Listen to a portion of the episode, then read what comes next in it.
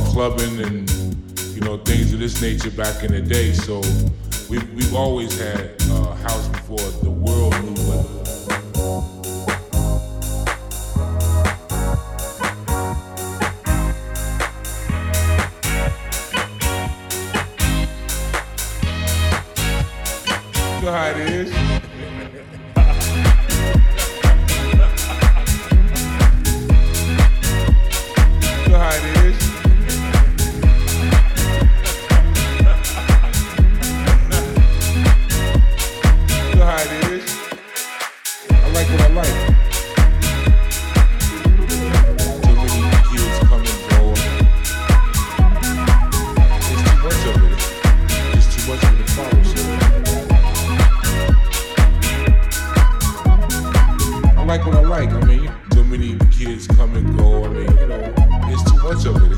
sometimes it's just too much of it to follow. So uh, I used to go out clubbing and, you know, things of this nature back in the day. So we've, we've always had uh, house before.